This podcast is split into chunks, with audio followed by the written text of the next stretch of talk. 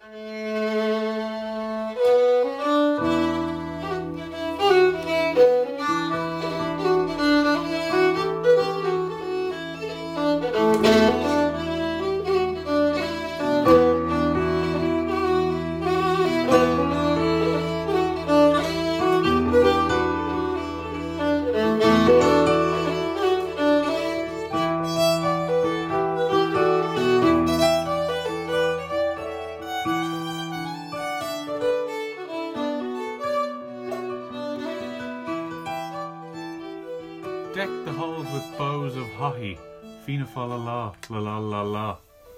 Welcome to the last show of 2020. Um, you're listening to A View from the Ditch at our new slot, 5:30 p.m. on a Saturday. I'm James Larkin, and as usual, I'm joined by William Dalton. How are you doing, William?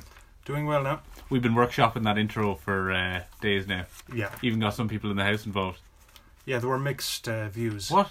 about it. I think. Yeah, they were mixed in like great to good. No, I think it's only fair to say that not everyone approved. Approved. Um, um, Some people. Do, well, look, I suppose uh, some people aren't appreciating their own time. You know, geniuses uh, that's true. Yeah, like myself. Bach, Bach, what really Van was he? Gogh. yeah. Okay, anyway.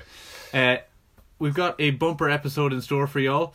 Two major interviews conducted by our uh, interrogator Dalton, and uh, on two quite diverse topics, kind of. Yeah, two really good guests. Yeah, you're in for a treat. But before we get to our uh, major guests, uh, anything that's been uh, your feathers the last few days, William? Um, I don't know about that. Uh, major stories. Uh, obviously, a row in the Green Party over CETA and the investor court system, which we're going to speak about on the program. I think in, in a fair bit of detail in the near future. So we're going to leave that for today. There was also just this. Um, and it, what I thought was an interesting story. You had uh, Varadkar writing an op-ed in the the Irish Daily Mail um, about you know, the, under the headline, the decade of centenaries has lost its way.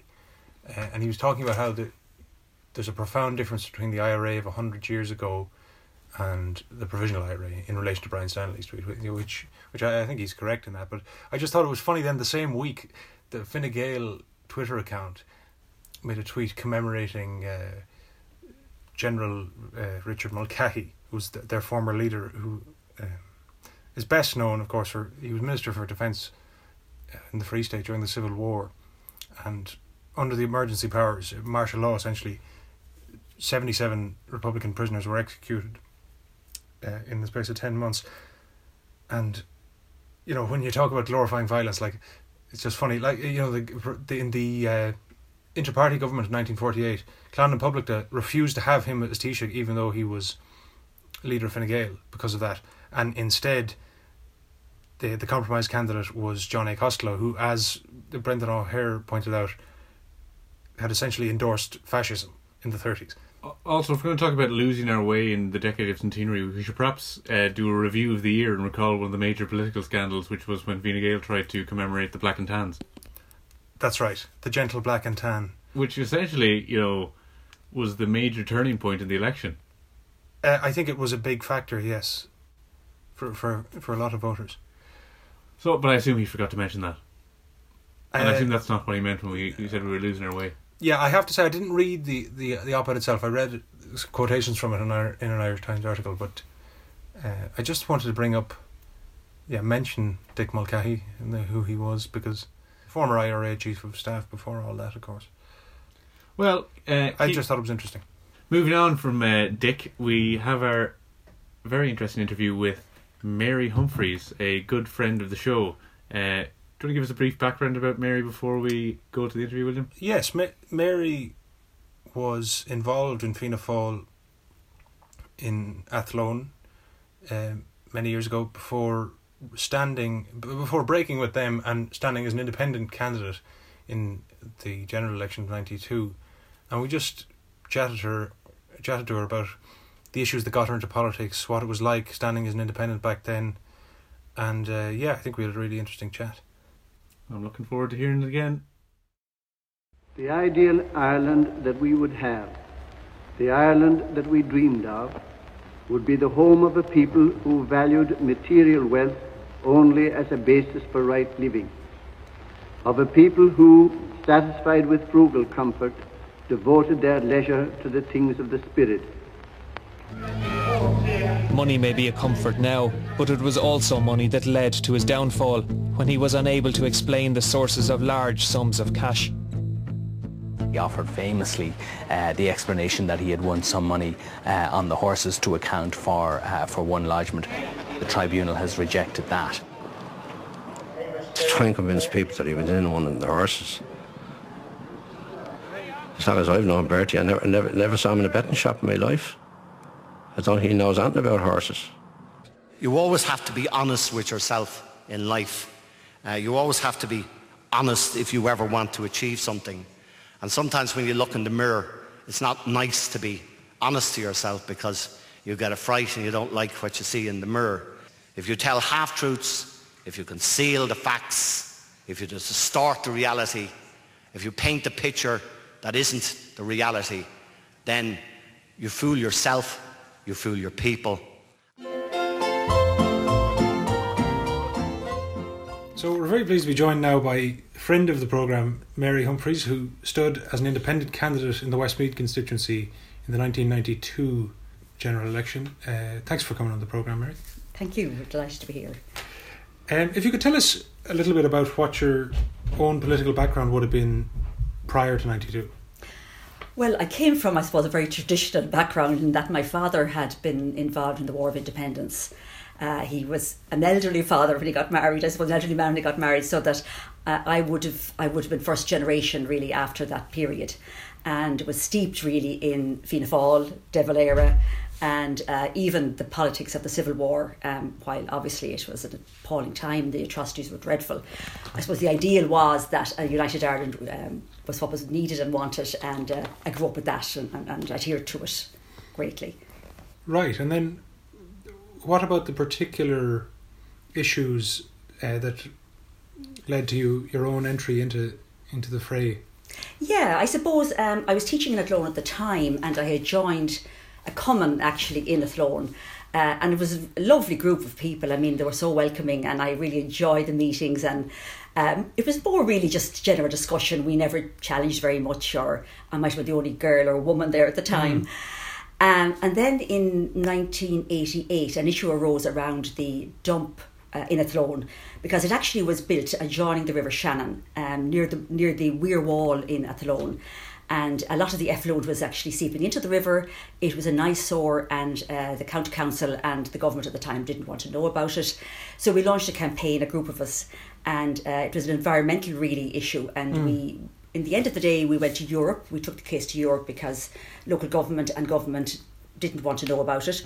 So the European Commission um, instructed the Irish government to uh, immediately dissolve the dump and move it to a, a, an inland location to a proper site. So that took the bones, I suppose, of two or three years. So right. by 1991, um, having put my was foot in the water, I enjoyed really just discussing issues, meeting people, uh, and getting feedback, um, and feeling I could do something possibly for my own local area, the town of Athlone. Right, and then, and the the election was called. Uh, people remember late 92, the, the Fianna Fáil PD's government had dissolved over the beef tribunal. That's correct, that's correct. Um, and Albert Reynolds had gone to the country. That's right. And and uh, what so what was it like campaigning as an independent? Well, I suppose just to fill you in and lead up to that, my first daughter was born. Neve was born at the end of June of 1992, right. and uh, while that was wonderful, and I, you know, wonderful to have to have her and all the rest, but then the opportunity came in uh, November because, having attended various cumann meetings, I realised that. Uh, there would never be an opportunity for an outsider or a person of lesser worth, if you like, to put their head, put their name forward. And at that point, I was imbibed really with this whole sense of changing the environment, doing something for the environment, doing something for small farmers, uh, concerned really with the way education was going in the Midlands. And uh, with a group of like minded friends, um, I decided that I would launch my campaign. Now, it came as a huge blow to Fianna Fáil. They were very insulted and very were very uh, unwilling to accept the fact that I had decided to go it alone. Uh, so when it came to actually uh, going on the canvas, the worst part of it was that a lot of the locals actually chastised me yes. for the fact that I uh, was a Fianna Fáiler at heart, that my parents and my father particularly had benefited from Fianna Fáil, which couldn't be further from the truth. Right. But uh, so all kinds of slurs were thrown at me at doors, doorsteps, especially from the older generation of Fianna Fáil. Okay. But aside from that, there was a whole new generation, and possibly people who come into the town over the years, uh, and canvassing them with, with some friends of mine, I found that they were very open to the idea of a woman, the fact that a woman might, and somebody that was a local, if you like. Yeah. So there was great enthusiasm around that. Um, and I was heartened really. I mean, we had a number of fundraisers and people were absolutely fantastic. The teachers I taught with were wonderful. Whether they agreed with me or not, they all came and supported all the gigs we had. Um, the big disadvantage for me, I suppose, was that I didn't get to much of Westmeath in the sense that I would forage, foray out to Del- Delvin or to Clonmellon or various places, but they wouldn't really have known me. So Yes. th- that's the dis- difficulty. So I suppose I could see that that that was never going to be a, a runner. That I mean, okay, my name would be known, but unless somebody just threw me an extra vote at the end of the list, uh, it wasn't going to impact very much. I see, but but of course, even still today, it's the case that constituencies like that are very divided geographically. You know, Athlone Yes. candidates get all their votes from Athlone, and, and Mullingar candidates Yes. tend to get all their votes from around there. That is absolutely so. I mean, even Mullingar, although it's amazing, actually, I can remember my highlight really was going to Mullingar, handing in my nomination papers, um, you know, being photographed with even my arms. that was fantastic. and then going back, you know, every weekend to canvass in Mullingar. And it was a lovely place to canvass. People were absolutely so welcoming. I mean, they wouldn't, nobody would say to you, well, why are you doing this or who do you think you are? It was a question of fair dues to you and, um, Yeah. you know, we'll give you a vote. So I thoroughly enjoyed, and all my extended family and uh, beyond that would come down to, to canvas for me. And Mulling- Mullingar really was an amazing place. Uh, I couldn't say but that they were extremely open to somebody new coming on the scene. Right, more so than Athlone. More so than Athlone, absolutely. Much more. Maybe would it be that a, there was a, a, more of an of an influx of people from outside, or was it that in Athlone you had a very traditional Fianna Fáil, Fine Gael stronghold, and Right. people belonged to either of those, and there was nothing else beyond that much. Right, and, and then of course prior to that, there were very, and, and for most of the history of the state, there, uh, there were very few women in Irish politics. Like I Yes. uh, pulled up a, a figure there that by 1992 there had only been 44 different women TDs in the whole history of the state, and 92 I think was a record at the time for the number of women elected. So what?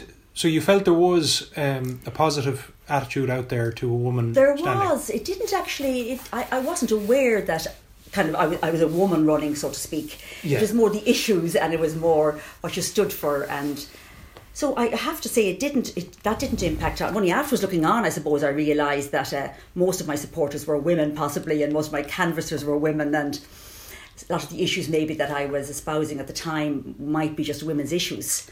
Um, and I suppose it was just the beginning of the of the evolution of change, whereby women then began to see that they could possibly become candidates, and it, there was a likelihood that they could be elected. Yes, and and and of course, a couple of years before that, you had Mary Mary Robinson's election as president. Yes, Um, that that absolutely that was that was that was the changing. Um, that was the point, I suppose, at which the change was brought about, and that women could see that actually this could become a reality. Even though I suppose she had a high profile herself, being senior counsel and all of that, and all the issues that she had taken on over the years in the European uh, Council and that. But that said, I mean, she was certainly the springboard from which all the changes came. hmm. And so, what were some of the some of the other issues that you you campaigned on? Yeah. Um, now, a, a lot. I know that abortion came up at the time, and uh, I, for one, um, was was you know anti-abortion and all the rest at that stage. Yeah. But as I went through, you know, when you canvass people and you realise that people have stories and they have heartfelt stories and sadnesses, you know, in a sense, it was a great education for me uh, to see that there that there are so many different sides of the coin, and uh, in that sense, there might have been one or two people who said, "Well, I'll have nothing to do with you if you're not pro-abortion." Uh, so it was a little. That was the one issue that I found did divide people. Yes. Um, s- but as the election came, to the point of the election, I found that I was myself less judgmental, that I actually understood where people were coming from if they said they needed it and wanted it. And I felt at that stage it would come eventually, that the change would come. So that's something I learned in the course of the discussion. That's very interesting, and of course, that the background was that the the referenda, the three referenda on abortion were on the ballot that day. Yeah, that's right. So it was definitely, and the X case Yes, it was- earlier that year. it was very much an issue. It was very much, and for the young, I suppose it, it- mostly women would have found that the change that they were saying that change was needed, and uh, but I suppose the hold of the Catholic Church and the influence of the Catholic Church was still very strong, and uh, that was ninety two. Remember, so it was you know it would take another twenty years before any sort of change would be affected. Yeah, it it was also uh, something of a watershed election in the sense that both Fianna Fáil and Fine Gael lost quite a lot of votes, and there was this huge surge to Labour under Dick Spring. Um, That's right. in, in in your own constituency, Westmeath, there was the first ever Labour candidate elected, Willie Penrose. Yeah, Willie Penrose, absolutely. Who comes from a big family? I think it's is it is it on Terman Terman Barry? I'm not so sure. I know it's on the Ballincar- canal. Ballincarrigy. Ballincar- Ballincarrigy. Yeah. And he, I mean, it was so wonderful the day he was elected. Like the whole family were there and hoisting him up on their shoulders, and all his big brothers, and it was just wonderful to see. But my little input into that was that the last of my last batch of my transferable votes were, I suppose, expected to go to Henry Abbott because of my Fianna Fáil background, but instead of that, they went to Willie, and uh, you know, against all the odds, Willie was elected. I think there was even a recount demanded at that point. But it was it absolutely it was in that sense I should say to myself, well, you know, I did bring about some change. Yeah. in that there was a Labour candidate uh, elected for Westmeath, which uh, continued to be so for a long number of elections afterwards. He And- did, yeah. He was a huge vote getter, Willie. After that, Yeah, that's very interesting, though, that your transfers. yeah, Uh, I mean, that's that. That's sort of one of the, um, you know, interesting aspects of our electoral system is that the transfers don't often don't go where you might think they will. absolutely. And you know, with the PR system, you know, I let's say if in school I would have gone through it with the girls or whatever in, in, in school, and they'd all say to me, they'd be saying, "Well, why can't you just vote for whoever you want and leave it at that?" And then you're trying to explain to them that every vote that you cast can impact on somebody along the way. You know, you never know what it's going to be, but why not use up all of your options? Absolutely. And uh, and I think it's, it's stood, stood the test of time. It's been a wonderful system for us and enabled a lot of outsiders to get in. I think so. There you sometimes, although, although the debate doesn't seem to have come up in a while, but I, um, Yeah. pe- people sometimes criticise it, but I, I, I think it's quite a good system. I do in comparison with the British system. Oh, where, certainly, yeah. where you would just have first past the post, and and I mean, it does allow the only I suppose drawback might be the proliferation of small parties, and who am I to say it'd be an independent, but all of that where you've got a, you know, I mean, I think in my the time I ran there were eleven different groups, um, including independents, Yeah. on the ballot paper. So I mean, it's probably extended well beyond that. So it does lead to fract- to a fracturing of the vote somewhat. Yeah. But then on the other hand, I mean, coalitions are representative of the people, and they we're getting used to working them now at the moment, and and Yeah. that's good. Yes, and uh, well, uh, but looking at it, you did, you know, I would have to say quite well for an independent. Um, you got more than two percent of, of first preferences at a time when, you know, more recently there have been a lot of independents around the country elected. Yeah. You know, from the kind of some, as they say, the Fianna Fáil gene pool or the Fianna, Fine Gael gene pool. But at that that time, it wasn't as common. No, it wasn't. And I mean, even to try and say that you're an independent, it was so hard to get people to believe that you actually were that. They'd say, but sure, you were Fianna Fáil a week ago and now you're independent today. um, not realising that you would have been, you know, uh, ruminating on it for a long period of time. You know, you had all of these Maastricht treaties and you had all the other European issues that came in that uh, I would have found myself at variance with Fianna Fáil over. Uh, so it was something that was, you know, evolving, and but the funny part was to be accepted as an independent uh, was difficult. Yes. Uh, even though we now know that a number of them they have a great Im- impact in the Dáil at present and have their own grouping, which is Yes, and wonderful. nowadays it's almost it got to the point where it, it's it's you know it has an appeal running as an independent Yeah. that you're not party. par, a member of one of the traditional parties. Yeah, that's just it. And I, you know, looking at parties, there's so much of this, you know, uh, keeping to the whip and, and having to toe the line and having to. That I, I know I'm not that kind of person. So I mean, while at the local level I might manage it for a while, I don't think beyond that that I could trust myself to do what would be right. You know, it's it's um, and yet I know the party system is probably the most effective. Uh, within within politics, so to speak, as Basil Chubb would say, that's the way it is. Yeah. Uh, but otherwise, I think it just gives a rise to, I mean, some mavericks, I suppose, which are, can, have always been very interesting. Um, Roscommon, thinking of Luke Ming Flanagan, for That's right, instance, and yeah. people like that um, who've made their Yes. own impact. Yes, uh, he well, he very much got into politics uh, through through local issues. He did, yeah. And and um, what what would you say overall you learned from the whole experience, and what what have you taken with you? Um, from what I've learned, really, is that uh, it would be most important, I suppose, to have a good support group around you. Uh, you know, it, it, it seems to have a good organisation. I was very lucky in that Jer, my husband, was just incredible in terms of, of putting a structure and an organisation together. Right. Um, the demands on your time are extraordinary. Uh, the energy and that that's needed, and the you know, it's just so intense for those two or three weeks uh, that you probably, and being an independent, sometimes we opt into it too quickly without time maybe to dwell on it and to plan a bit better than you know than we had done or whatever. And then afterwards you're very much left alone in that it's all over and then you're just forgotten. And unless you have a good family to support you it's almost like such an anticlimax. It's it's uh, a difficult place to be in. Yes, and and, and after ninety two, like you would look at that result and say, you didn't get in, but it, it was a fairly encouraging um, result. You got a fair bit of support. Did you uh, think of, of standing again after that? Yeah, now I was approached by a number of political parties, believe it or not, to if I wanted to, to you know to stand, and uh, but I like that it was all about party politics, and I really wasn't going to go there at that stage. And as it happened, then we were moving to Dublin, so my base had changed completely. Uh, so I would be, I, I, you know, be leaving a leaving behind the base that I had built up over the Right. years. So that was the difficulty. Even though I mean, I just I'm passionate about politics, love everything about it, and um, I'm, you know, always wish I maybe would have had a better a second chance at it. But I'm lucky to have had the one even, and and and you know, there's something to show for it maybe at the end of the day. And uh, I wonder if you could if we could just finish up by talking about maybe some of your thoughts on the current political scene, uh, the coalition, and uh, the rise of Sinn Féin. I suppose. Well, I was just looking at the figures there for Sinn Féin in '92 and uh, Gerry Adams. None, none of them were elected. There was there was, there was, was right. nobody returned to the Dáil. And I have to say, I mean, I would say I'm a Republican. Um, I would say that I do believe in a united Ireland. Um, it's something that I would aspire to. It's something that I would feel as a country we should be working towards. Obviously, uh, by dialogue and all of that. But it's not something we can, you know, leave. leave on. I think Fianna Fáil at the moment are afraid to say what they are, who they are, what they believe in, and, and they really are not for me anymore.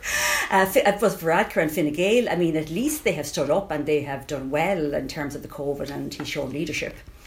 And I know Eamon Ryan from the Green Party, and uh, he's an exceptionally nice person. But again, I think the structure doesn't seem to be working well for him, and there's a lot of division within. So I'm a bit afraid that he might lose out to the two bigger parties. That's always the danger that the smaller entity will lose out. Indeed. You know, but that said, I think it could. could I mean, even Micheál Martin's faux pas yesterday talking about the bailout That's right. that it wasn't a bailout. It has caused such controversy. And I thought, you know, we really don't need this at this point. You know, a Taoiseach of the country making a mistake like that is is beyond belief, really. So look, it's it's it's we are with we are with coalitions. They are going to continue, and uh, I don't see anything other than that in the near future. Indeed. Well, Mary, thanks a million for talking to us. You're very welcome, and uh, I hope. Um, I didn't make too many faux pas along the way. not at all. Not at all. Did you enjoy that interview? I certainly did. Yes. I very much enjoyed it because you know I've known Mary for maybe five years now, and knew almost nothing about that part of her life. It, it's funny for us because it's, you know we've known Mary for maybe four or five years, but it's quite possible that our parents, well, no, my parents definitely voted in that election in 1992. I'll have to ask them. Uh, you know, if they like, maybe they do remember on the ballot. Maybe they got her. Or got- maybe- maybe she they got uh, or she got hit their number one. One, you know, and your parents, I imagine, were there as well. Yes, they Could have even been canvassed by her. It's certainly possible. Yeah. Although, And by the baby Neve, huh? The Baba. indeed. Uh, but it was a very interesting time as well, by the sounds of it. And it would have been very interesting. I would have been interested to know what parties were approaching her. Like, I Yeah, I that's didn't still- ask actually. I wonder if that still happened that independence, like essentially parties try to snap up independence. Yeah, or uh, members of the Social Democrats, in the case of uh, Stephen Donnelly. Or the Social Democrats try to snap up. There was talk of Hazel Chu going to the Social Democrats. Was there? Yeah. Where Where did you hear this now? That's the first time hearing. She, she, uh, you know, non-denial denial. I think was what happened. Failed to deny. Jesus, I the I that she that. might join That, that would be um, Sorry, that would be uh, very explosive. But she's now in the Mary now lives in the People's Republic of Dublin South Central. Mary Humphreys, that's right. So perhaps she has a better chance uh, here. Oh, I see. Of being elected. Yeah. Then yes, then Conservative Westmeath of the early nineties. Westmeath was it Westmeath Longford back then? No, actually, at that time, Westmeath was a single constituency with 3 Oh. seats. Take Um, me back. Well, no, well, I think three seats under PRSTV is not a good idea, actually. Really? Yeah, but uh, that's a discussion for perhaps another day and Well, time, uh, maybe or, not. or never. Yeah. So then, before we get into the second interview, uh, any issues of the week that you wanted to chat about? Yeah, so the obvious one that uh, caused a lot of laughter and, and uh, mockery of the Taoiseach was his denying that the bailout took place um, during a debate, an exchange with Richard Boyd Barrett uh, in the Dáil about the Debenhams workers. You know, he was accusing Richard Boyd Barrett of proposing overly simplistic solutions and, uh, you know, there are no easy answers. And uh, Well, Richard said, Richard said, well, there were for the banks. And uh, at which point Martin said, the, the banks were not bailed out. He said, quote, that is not a popular thing to say. And, well, he was right about that. Oh, you're very right. Mar- about that. Varadkar subsequently said that the Taoiseach misspoke, but Martin's spokeswoman said, defended him and said, well, he was right to say that shareholders were not bailed out. Um, but to say that he misspoke doesn't seem quite accurate because he, he it wasn't a slip of the tongue. If you if you see the clip, you know it was he was quite deliberate, and I Mm. think it's been part of a recent pattern of, of maybe not a recent pattern, but Martin he, he he's quite a tetchy leader. His whole affect in the Dáil. Um, They usually do adopt that approach for Sinn Féin exclusively. Well, and Varadkar used to have quite touchy exchanges with him. Yeah, but he he's been having a, a pop at the left uh, this week in particular. There was a, another exchange with Mick Barry on Tuesday where he described him as a populist. Uh, he said described his, his words about the Debenhams workers as a as a an extraordinary distortion. And then our own Robert Troy got in on the act. Huh? Uh, Mullingar Ju- man. Junior Minister Robert Troy, yes, who, who said that accused Mick Barry of of um, disgracefully misleading the Debenhams workers, and I and yes, I was able to put that to our guest today, Michelle Gavin, from the Waterford, formerly of the Waterford Debenham store, because I thought, yeah, and and she, well, let's just say she has a different view. But do you think it's a pattern, like a new pattern of attacking the left? Like I don't remember them going after uh, the the far left as much as as this. It's certainly Sinn Féin, and certainly recently Sinn Féin. But People Before Profit usually they just leave them be and let them say what they want to say. Um, well, you could argue, yes, they're not enough of an electoral threat for Fianna Fáil, Fine Gael to worry about, but yeah, maybe does it mark a, a shift in, in tactics? I don't know. Is that something to do with the new press secretary, Oh, the fella from the Sun, huh? the currant bun? Um, who knows? Well, I'm sure we can watch and see. Yes, watch the space, but I don't think I think it ultimately backfired on Martin this week. Oh yeah, like it was going crazy on Twitter. Although you know Twitter, Twitter is a bit of a left uh, bubble, but Jeannie Mac. Well, I think that depends on who you follow. I mean, True, but yeah, maybe it's laughable for me. But yeah, even like you know, centrist journalists were were laughing at the idea that it wasn't uh, a bailout, and then you know I saw people take you know quote after quote after quote from Micheál Martin, that's right. who described it as a bailout himself. Well, it's particularly egregious because he was in government at the time and he's spent the last 10 years trying to sanitize Fianna Fáil's reputation and apologising for the uh, for their mismanagement of the economy and for them for him then to stand up as Taoiseach in the Dáil and say it wasn't a bailout. Yeah, it seemed like it, it was unnecessary to drag that up for from his own point of view. Yes. An unforced error, you might say. Yeah. Well, it brings us nicely on to our second interview. God, Yeah. really, you're really knocking them out today, huh? Yeah, well, we were lucky enough to, to talk to Michelle Gavin. The context, um, uh, she was shop steward in the, in the Waterford Debenhams uh, store and has been on the picket for the, last, uh, it's over 250 days now they've been on strike. Uh, she, God. she was also involved in the, the occupation of the Waterford Debenham store. They, they were referred to as the Déise 5. And we spoke to her in the context of on Tuesday night you had these proposals from the mediator, Kevin Foley, that Mediating be between Debenhams uh, workers and uh, KPMG, the liquidator, The of liquidator. Debenhams. that's right, and that the, proposal would be that the you know they they obviously wouldn't get the redundancy package they've been campaigning for all along the two plus two, two weeks statutory plus two weeks um, from the company which they were uh, promised as part of a collective agreement in 2016 that they, they wouldn't get that what they would get instead was a 3 uh, 3 million euro um, and I hate this word upskilling um, Fund. fund um, which I think a lot of the workers uh, including our guest today really felt was not only inadequate but but insulting Well, I'm really excited to hear from Michelle. Let's go for it. So we're joined now by Michelle Gavin, formerly of the Waterford store, uh, Debenhams, formerly Roches stores, uh, who was informed in April after a 27 years service uh, by a generic email that her, her job had gone. And uh, she's the uh, shop steward in, in the Waterford store. Um, thanks a million for joining us, Michelle. Thanks very much for having me. So I wonder if you could tell us about what, what that was like uh, in April when when you got that that email or when you found out. Well, it was a big shock. Um, we couldn't believe it because we had closed on the 23rd of March because of the pandemic. So we were led to believe that we would be reopening and that we were doing okay. We knew at that point that England had gone into administration, but we were told we were okay. So we went with that. And on the 9th of April, when we got that generic email, I suppose we all we were shocked. Uh, I think the callous way they did it was very hard for us, you know, after all the loyal service we had given. And we just sent a generic email and told, yeah, you're going into liquidation and your job is gone, and that was it.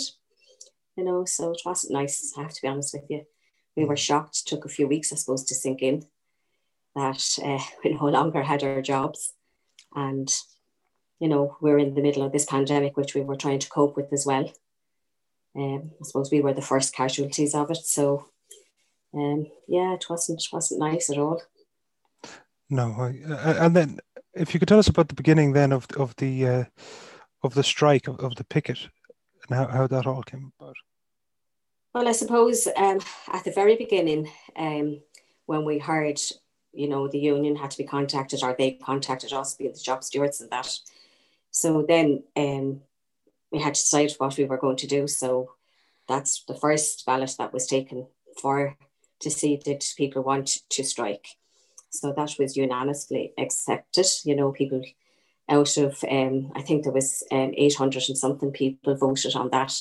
And out of that, 97% uh, voted for the strike. So that's where that came about. So we started manning our pickets from there. Um, you know, um, we put rotas together. We got people that were interested, you know, anyone. Now, not everybody, unfortunately, took part, even from the word go. I found that a bit strange, I'll be honest with you, when 97% of people voted to strike and didn't really take any active part in it. Um, it was a bit strange for me to understand, but like people have to do what they feel is best for them. But um, I, I wasn't sure did they understand what a strike meant then, because if you vote for a strike, that's what you're supposed to do, take part in it. So there was a group of us, yeah, we got together, and as I said, being the shop steward, I suppose I organised the rotas and that part of it so that we could, you know, we all, most people gave what they would be available to do, like, because we have um, our lives to live as well in all of this. You know, our, our lives are still going on, the same things are still happening to us, and we're still trying to cope with all the things. So um, it just started from there, and um, we, we, we just would do shifts, uh, three people at a time, um, you know, throughout the day. And then that progressed into the evening. So um, we, we would be there most of the day and night, you know what I mean? Um, I suppose the stock was our asset. That's what we were trying to protect. Yeah. And uh, so that's why we decided to, you know. And so, of course, the background to that was that uh, there was this 2016 collective agreement uh, yeah. where um, you were entitled to uh, two weeks uh, per year of service on top of the statutory two weeks. Yeah.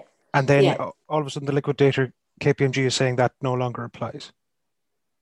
Well, that was said um, there by the mediator that that no longer applies. I find that very strange, but that's what was yeah. negotiated. That was our negotiated package at yeah. that time uh, when we came out of that examinership.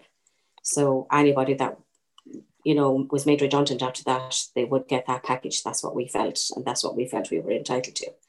You know, for twenty years, twenty-seven years service, I felt yeah. I deserved that. Absolutely. you know what I mean? When did it become apparent that that agreement wasn't going to be honoured? Well, on Tuesday night. of course, but I mean, say earlier on that that was what the liquidators were kind of saying it, weren't they? No, the liquidators didn't say that. Um, it wouldn't. What they were saying is they were liquidators and they had to liquidate the company. Hmm. Do you know, and they have to do that within the law, and the law didn't allow for um, enhanced packages, as they put it. So I that's see. where their perspective was coming from. It wasn't that they were saying, you know what I mean, um, that it wasn't um, to be recognised or whatever, but they can't pay it because they have to act within the law. I so see. that's what, they, yeah, that's where that came from, from the liquidator. I see. Yes, and if you could tell us as well, um, there was an there was an actual uh, occupation of the store down in Waterford that you that you were involved in. If you could tell us a little bit about that. Well, I suppose um, it was in, I think it was, I can't remember how long ago. It was around September, I think we did it. um, I just felt we needed, um, you know, to push the focus. You know, we, we've been there quite a while and uh, just keep things in, in focus for the media and for everyone. You know, that we were still there, we were still struggling, we were still standing up for ourselves, we were still fighting for our rights. So we felt it would help. So we decided if an opportunity came about, um, we would take it, and that's what we did. So that was it. Um, we entered the store on that Monday morning, and we stayed there till Friday. So the five of us, the Déise Five, as we're known. Yeah. and had you ever been involved in anything like that before? Never. I, I like as I said, I was long service, and we were yeah. very lucky, I suppose. And I suppose we never kind of thought about it. But like I worked there for 27 years. I was never in a position where we were even ever, ever were on strike before.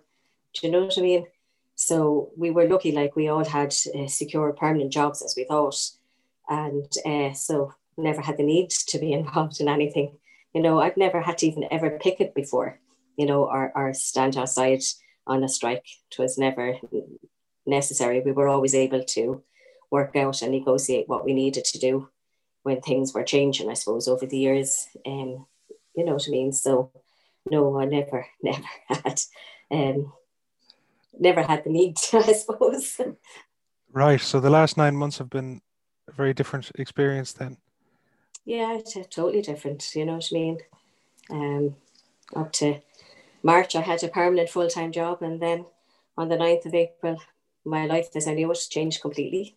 You know, yeah, it was like when you're working for a company between Roches and Debenhams for that length of time, your whole life revolves around it. Like you're working full time and that is your life. Do you know what I mean? To a degree. Like we have our bits at home and our bits outside, but it does uh, make up a, a large part of your life. Um, so yeah, that was very difficult. You know what I mean? It just changed your life overnight, really. The positives, I suppose, um, for us, we, we've come together as a great little team, those that are there, you know, and we are a great bunch of people, I think. And um, we become very tight and, um, you know, we're there for each other and it's great to have that, you know. So um, also the people, the public, you know, the support they give you and the solidarity they show you, like that's brilliant as well, you know. And also even a lot of former workers, like, you know, we have a lot of the old glass factory people because they went through this going back some time ago. You know, they had that big issue when their place closed and their pensions, they had all this. And they're great to come along and give you support. And a lot of the other unions, you know, we've had all of that. So that's fantastic. Like it really does uh, boost your morale, you know, because sometimes you're there because it's going on so long, you say to yourself, God, what am I doing to myself? You know what I mean? Um, but it does boost your morale, I have to be honest with you. And where we are, we're at the back of our store, like um, where the loading bay is. So it's kind of a, just a small little street, but opposite um, there's um, a home for older people, and they're fantastic. Like they give us some boost, you know what I mean? And they're all older, and they would have been around times where there would have been maybe plenty of strikes. Do you know what I mean? And they believe like you stand up for yourself, and they would they tell you how proud they are, you know, and they chat to us every day, and all of those things are very positive, and it's lovely. You know what I mean? They're great, even if when we'd be in there in the evening time, they'd let you go in to go to the toilet and things like that. Do you know what I mean? So people are fantastic in that regard. Do you know what I mean? I think maybe this is the first time in a long time um, a strike of this magnitude has happened. So I suppose you get a lot of people behind you, you know, for that, because people do feel you have to stand up for yourself, you know what I mean? And they can see us doing this. So I think that boosts people, you know. Mm. I think the negative part is it's the fact that we're there so long and you wonder like, is it ever going to end?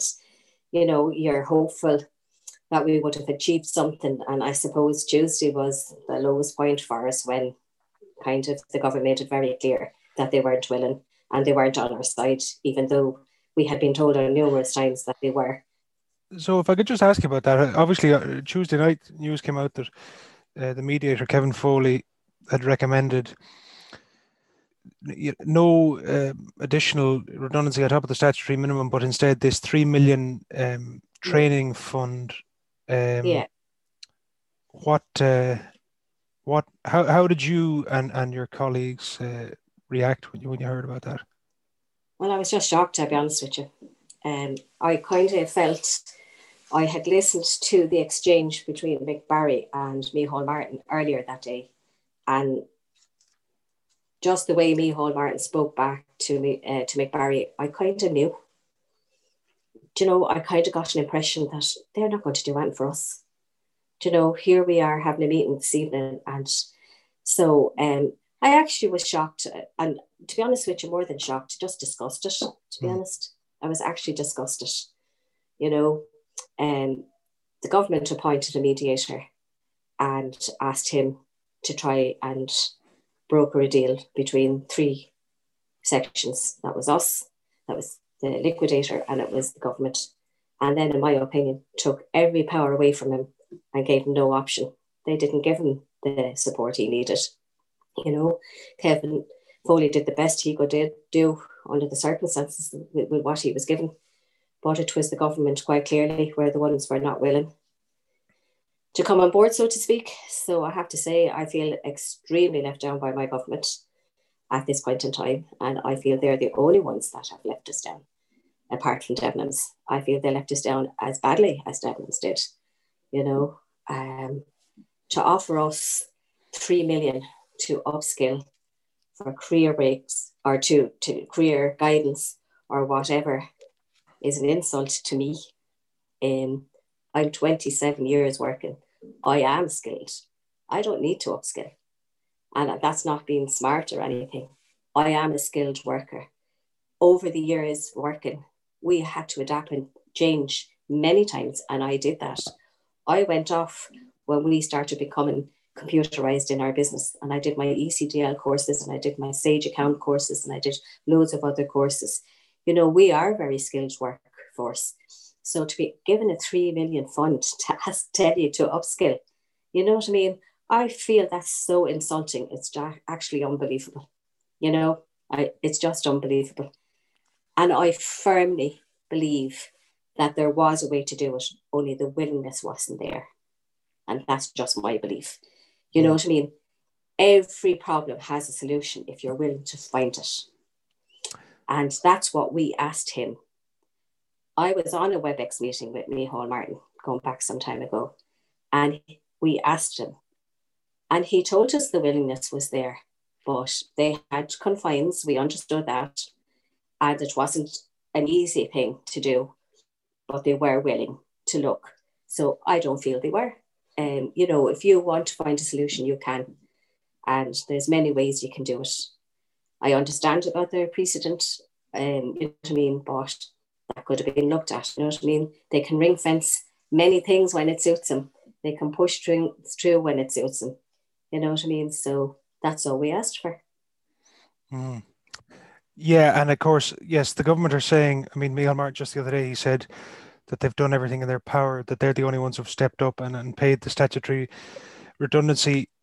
Um, and he he was there was as you mentioned the exchange with Mick Barry. You know, he's been he and other government ministers have sort of attacked TDs like Barry, who've been very supportive of the mm. workers, as if they were kind of um, you know leading the workers up the garden path, which sort of struck me as a bit of a strange argument, kind of condescending uh, mm. to, to you in uh, you know yeah. that it's sort of denying your own agency in demanding what you what you're entitled to. Yeah, no, I agree with you there. I feel the only people led us up the garden path were the government. Do you know what I mean? Um, I just like we had great support from the likes of Mick Barry and other TDs, and um, I think they've been champion. So if they want to attack them, fair enough. But uh, I think it's Micheál Martin led us up the garden path, nobody else. Uh, Leo Varadkar as well had a go of um, Mick Barry saying that uh, we should really listen to our union and not to others, you know. But maybe he should have listened to our union. We had many meetings with him. The union put our case to Leo Varadkar and Micheál Martin, but they didn't listen to our union. So I don't know what he's on about, to be honest with you, you know. Um, so I think that's again, that's just uh, rude and um, disrespectful of us, you know. To be honest with you. Hmm. Yes, I, th- I think a lot of people would agree. And so, what happens next? I wonder. You've got these proposals um, from Kevin Foley. Uh, there has to be a ballot of workers on yeah. those now, doesn't there? There does, yeah, there does, yeah. That's they've started the process of that, but you know that'll have to be a postal vote because of the um, the pandemic we're still in, and um, so that will take place over the next few weeks. So we'll just have to wait and see what happens there.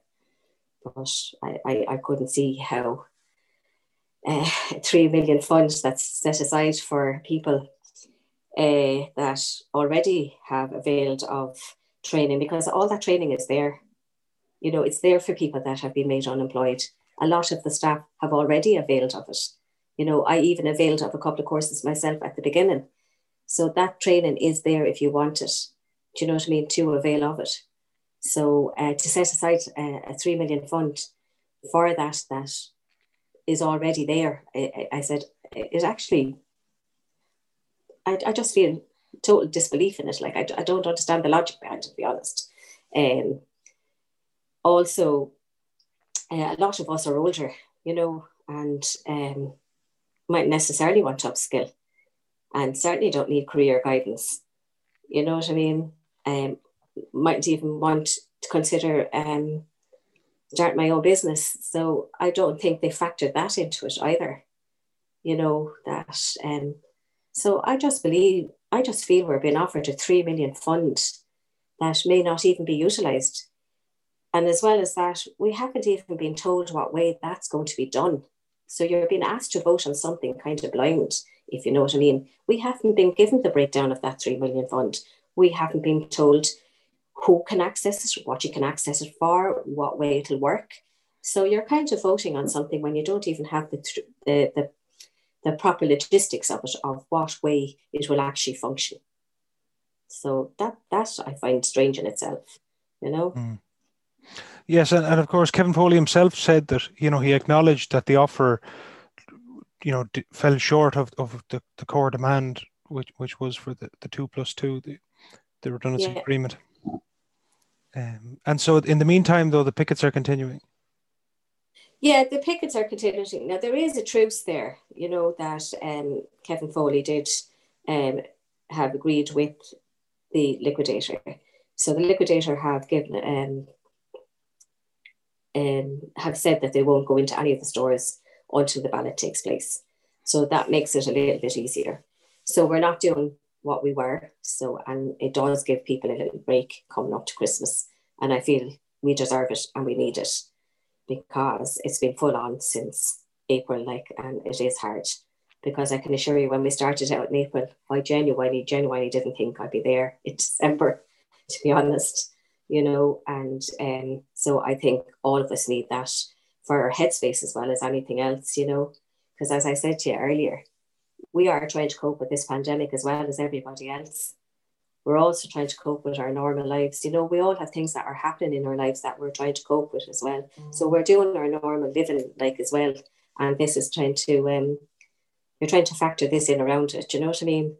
So um, I think the, the, the little break now, hopefully for Christmas, will help everybody and it'll give them a chance to refocus and see what they want to do and where you know what I mean, how they feel because I think they were all very upset on Tuesday. Yeah. You know, uh, they just couldn't believe, like, like I said, yeah, I think we felt just it was an insult. We were insulted. Do you know what I mean? Like, if they had even said they'd set aside the three million and divided it out between the staff, it would have been, you know, a bit better than what had been offered in September. It would have been two million more. We would have said, well, fair enough, you know. And I suppose finally, if I could, if I could ask, for listeners who might want to extend their support or, or how, how would you how would you suggest they, they do that? Well, people are supporting us anyway. Like, you know, they're coming along and they do give you their support. So um, you know, we appreciate that and they continue to do that. You know what I mean? I I think sometimes you, you're worried that when you're there so long, you know, um, maybe people will say, oh God, they're still there you know, but that's not what it is. They're come along and they do give you the support. I actually have to say that on um, Wednesday after it broke um, about um, the offer that the government made, um, a lot of the public came along and they were angry too. They were angry for us, you know, and that's great to see, you know. So, you know, that's that's as much as they can do is just keep giving that support for us. I would say to other workers as well, if you don't mind me saying that, you know, you need to, they need to um, stand up for themselves as well. They have to remember it is us now, but it could be them. And, um, you know, we have the situation, unfortunately, now with um, uh, the Arcadia group, like they're facing into what we're facing, we, we faced. Do you know what I mean? So, like, lobby your TDs, let them know you're not happy. If they could all do that, it would be great. Do you know what I mean? because they're the ones, unfortunately, that are holding the power. So um, lobby them, let them know you're just not happy, and um, you know, stand up for ourselves. You have to stand up for yourselves. You know, I I firmly believe as well. You know. I know sometimes people might say, "Oh God, look, I just couldn't be bothered. I'll move on with my life and whatever." But all um, of what we enjoy now, if you want to put it that way, for workers' rights, was fought by somebody else prior to us. So work, workers' rights, um, that's the one thing we have achieved. It's back on the agenda.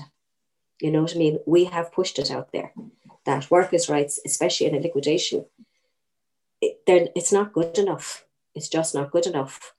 And that um, we we have to fight for that and we have to stand up for ourselves. Because if you don't, nothing ever changes. So I feel even that we've achieved that much. So to try and push through and get the Duffy Cahill report put through, um, because they should have done that four years ago. You know, that's where the yes. government definitely left us down, uh, workers in general.